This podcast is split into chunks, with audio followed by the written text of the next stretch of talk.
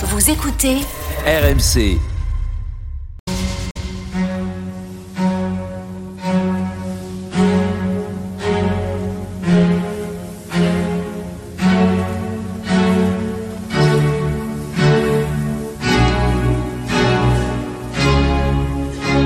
Église d'aujourd'hui, une émission de Régis Burnet.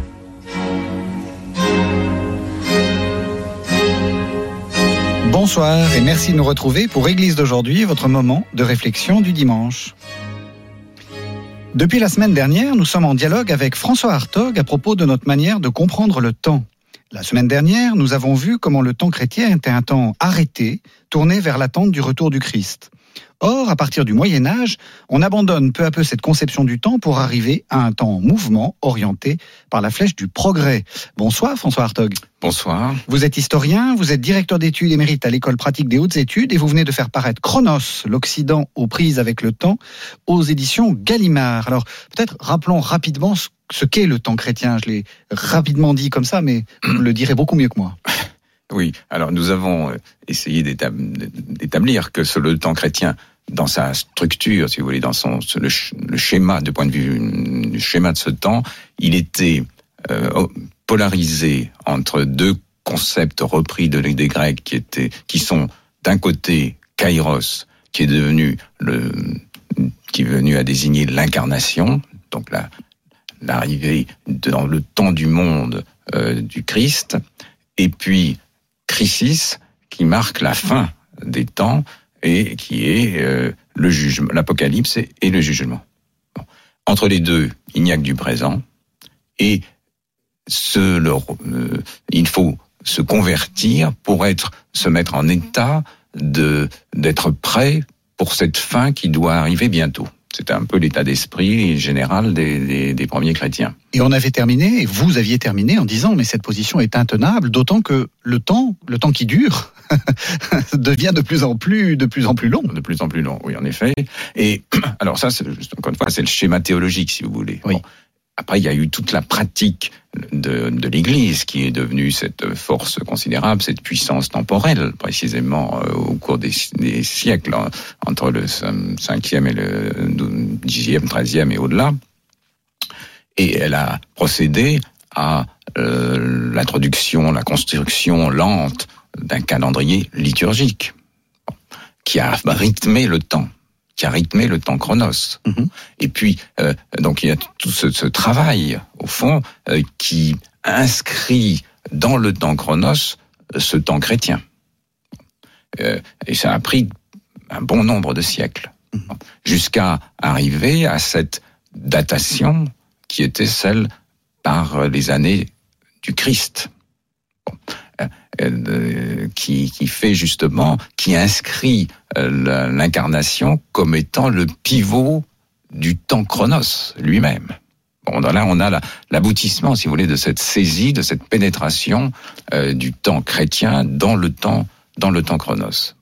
Mais ça n'est pas encore suffisant, puisque en effet, il y a eu euh, les, les, les, puissances temporelles, les, mais même les monastères ne peuvent pas vivre simplement dans le temps liturgique. Il faut euh, euh, s'arranger avec euh, les fermiers, il faut s'arranger avec le, les, les, différentes euh, autorités ici et là. Et donc, il, y a, il faut forcément que le temps chronos qui a, qui a sa part d'imprévisible, de changement, euh, euh soit lui-même présent et contrôlé. Oui. Alors, ils, ils, font, ils ont utilisé un certain nombre de ce que j'appelle des opérateurs temporels. Alors, c'est un mot peut-être un peu compliqué, mais euh, pour désigner euh, la manière dont peu à peu ils ont temporalisé le temps chrétien. Ce temps dont on a dit au début qu'il était au fond que du présent, du présent sans substance, hein, sans qualité. Bon, il a fallu le temporaliser et euh, alors je ne prendrai qu'un exemple, c'est celui de cette figure, ce concept, cet instrument qui est l'accommodation.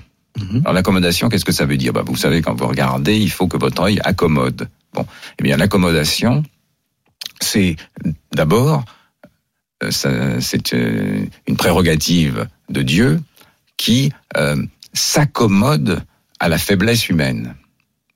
Et qui donc, du même coup, introduit quand même une dimension de temporalisation, puisque, alors la première, évidemment, face à l'accommodation euh, de Dieu à l'égard des hommes, c'est Moïse, avec les tables de la loi.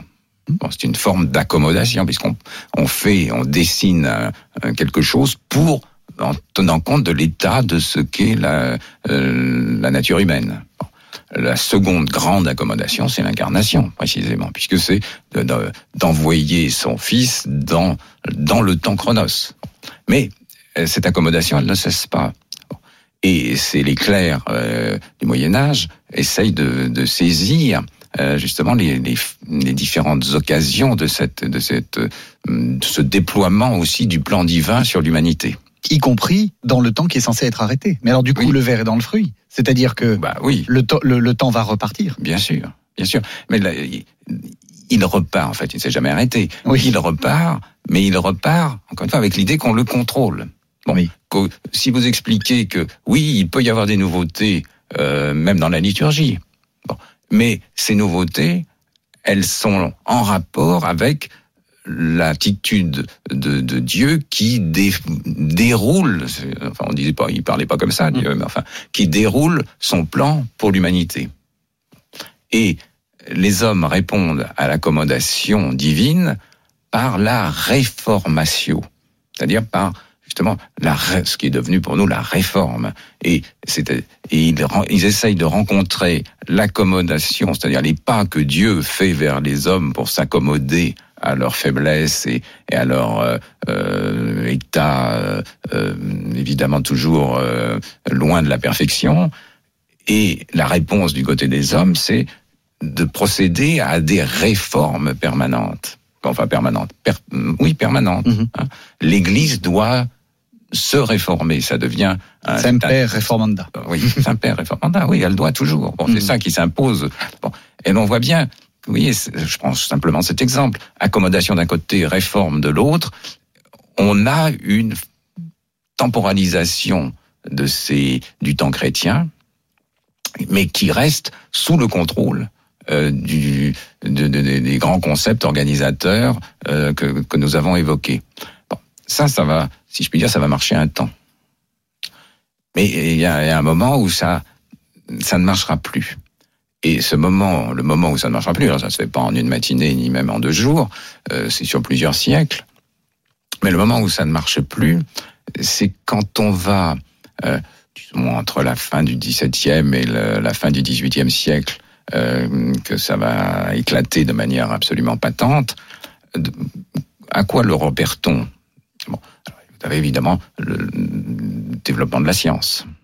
Bon, euh, euh, Newton, euh, eh encore que Newton était, un, lui personnellement, Oui, oui. un apocalypticien convaincu. Oui. Donc il y avait d'un côté ce temps, euh, immo- enfin ce temps absolu des astres dont il s'occupait, et par ailleurs il vivait parfaitement sa foi protestante euh, extrêmement zélée euh, en, en bon apocalypticien. Donc, Dans le il- retour très proche du Christ. oui, voilà. Oui, oui, tout à fait. Il a, il a écrit des commentaires du livre de Daniel. Enfin bon, voilà.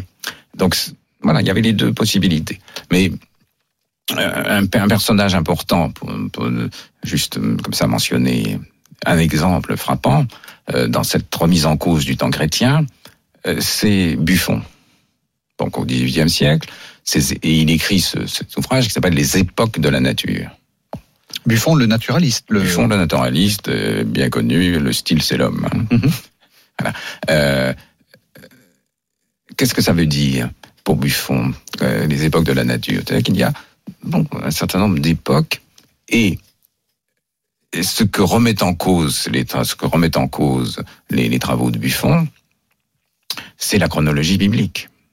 Bon, dont nous n'avons pas encore parlé, mais qui quand même qui été le cadre, euh, les limites dans lesquelles s'inscrivait justement ce temps dont nous avons parlé jusqu'à présent, c'est-à-dire la chronologie biblique, c'était 6000 ans, plus ou moins 6000 ans. Bon, mais dès lors que vous commencez à vous intéresser à l'âge de la Terre, euh, que vous faites intervenir la géologie, vous voyez, bon, il apparaît que ça n'est pas tenable. Mhm. Donc, ce qui, ce que fait sauter Buffon, euh, ça mine de rien, ce que fait sauter Buffon, c'est cette euh, limite de la chronologie biblique qui introduit des, une temporalité beaucoup plus longue. C'est-à-dire qu'il y a une histoire avant l'histoire. il y a une histoire, oui. Avant l'histoire sainte, si on peut oui, dire. avant l'histoire sainte, avant, avant l'année officielle de la création du monde. C'est ça. Hein Alors, cette borne-là saute. Donc, le temps chrétien qui était pris lui aussi dans cette chronologie euh, se trouve un peu désarçonné. Et puis, autre exemple d'un mot, euh, celui qui fait sauter l'autre borne de l'autre côté, alors du côté du futur, c'est Condorcet. Condorcet, avec son esquisse euh, historique des euh, progrès humains, des progrès de l'esprit, de l'esprit humain, l'esprit humain, euh, ouvre sur la perspective d'un progrès indéfini. Ce qui fait sauter la borne de l'autre côté, celle qui inscrivait l'inévitabilité de l'arrivée du jugement, toujours dans cette enveloppe euh, de la chronologie biblique. Dès lors, alors ça ce sont que deux exemples, il y a bien d'autres éléments qu'il faudrait faire intervenir, mais, mais un peu frappant. Dès lors, on voit que le temps chrétien se trouve un peu suspendu dans le vide, ou en l'air, comme on voudra, enfin oui, dans le vide, mm -hmm. hein, puisque il n'est plus arrimé. Et puis, alors va s'imposer dans cette perspective-là, dans cette perspective ouverte à la fois par Buffon, euh, par euh, Condorcet, va s'imposer, et puis après par Darwin, va s'imposer euh, l'idée du, alors, de progrès, mais de progrès non plus des progrès. Condorcet parle encore des progrès au pluriel, les progrès de l'esprit, mais c'est des progrès. Ce qui va s'imposer, peu à peu, c'est le progrès. Et donc même, là, pour le coup, une flèche du temps. Oui, avec un P majuscule, et donc avec un temps qui marche, un temps qui avance, un temps qui progresse, justement. Et euh, dans ce... Euh, alors, comment on passe, comment on arrive à ce progrès Par la notion, euh, alors chrétienne, de la perfection. Mm -hmm. Puisqu'en principe, l'idéal du chrétien, c'est d'essayer de d'imiter le Christ et d'arriver à la perfection. À la perfection. Bon, tout en sachant que c'est impossible, qu'il n'y arrivera pas, mais c'est l'idéal. Bon. On, on, passe au XVIIIe siècle de la perfection à la perfectibilité. Ce qui n'est pas la même chose. Puisque la perfectibilité, elle est de votre ressort. Et elle est indéfinie. Oui, et on peut, on peut se perfectionner. C'est ça. Peut, et, et l'homme, l'être humain, est perfectible et susceptible de, de faire de cheminer sur la perfectibilité. Donc on voit bien que la perfection qui était liée à Dieu passe du côté des hommes en se transformant en perfectibilité. Et de perfectibilité à progrès, on est évidemment dans le même registre. Et le progrès, en un sens, si on peut dire, puisqu'on a j'ai parlé de l'accommodation, c'était Dieu qui s'accommodait aux, aux, faiblesses humaines. Le progrès, c'est la euh, réponse humaine à l'accommodation, c'est-à-dire le progrès, c'est nous. Donc on n'a plus besoin de Dieu. Non. Merci beaucoup François Hartog. Je rappelle le titre de votre livre, Chronos, l'Occident aux prises avec le temps. C'est paru aux éditions Gallimard dans la collection de la Bibliothèque des Histoires.